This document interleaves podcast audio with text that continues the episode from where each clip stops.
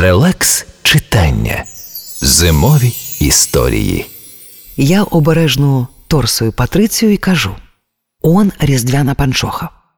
Точно, байдуже каже сестра, і я розумію, що це вона зіграла роль Санта Клауса.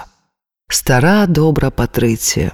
Їй, мабуть, ця роль дається особливо тяжко, адже, попри те, що їй, звісно, уже 13, і взагалі вона чи не найдоросліша людина в родині, їй гірко від того, що чари пішли з нашого світу.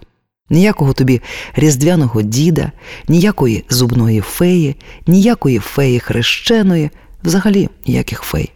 Наше дитинство скінчилося так і не почавшись. Лежачи вчора вночі біля напруженої Патриції, я зрозуміла вона розпачливо дослухається, чи не долини з даху тупіт непідкутих копит, чи не закалатають дзвоники на санях. Кейт Аткінсон за лаштунками в музеї.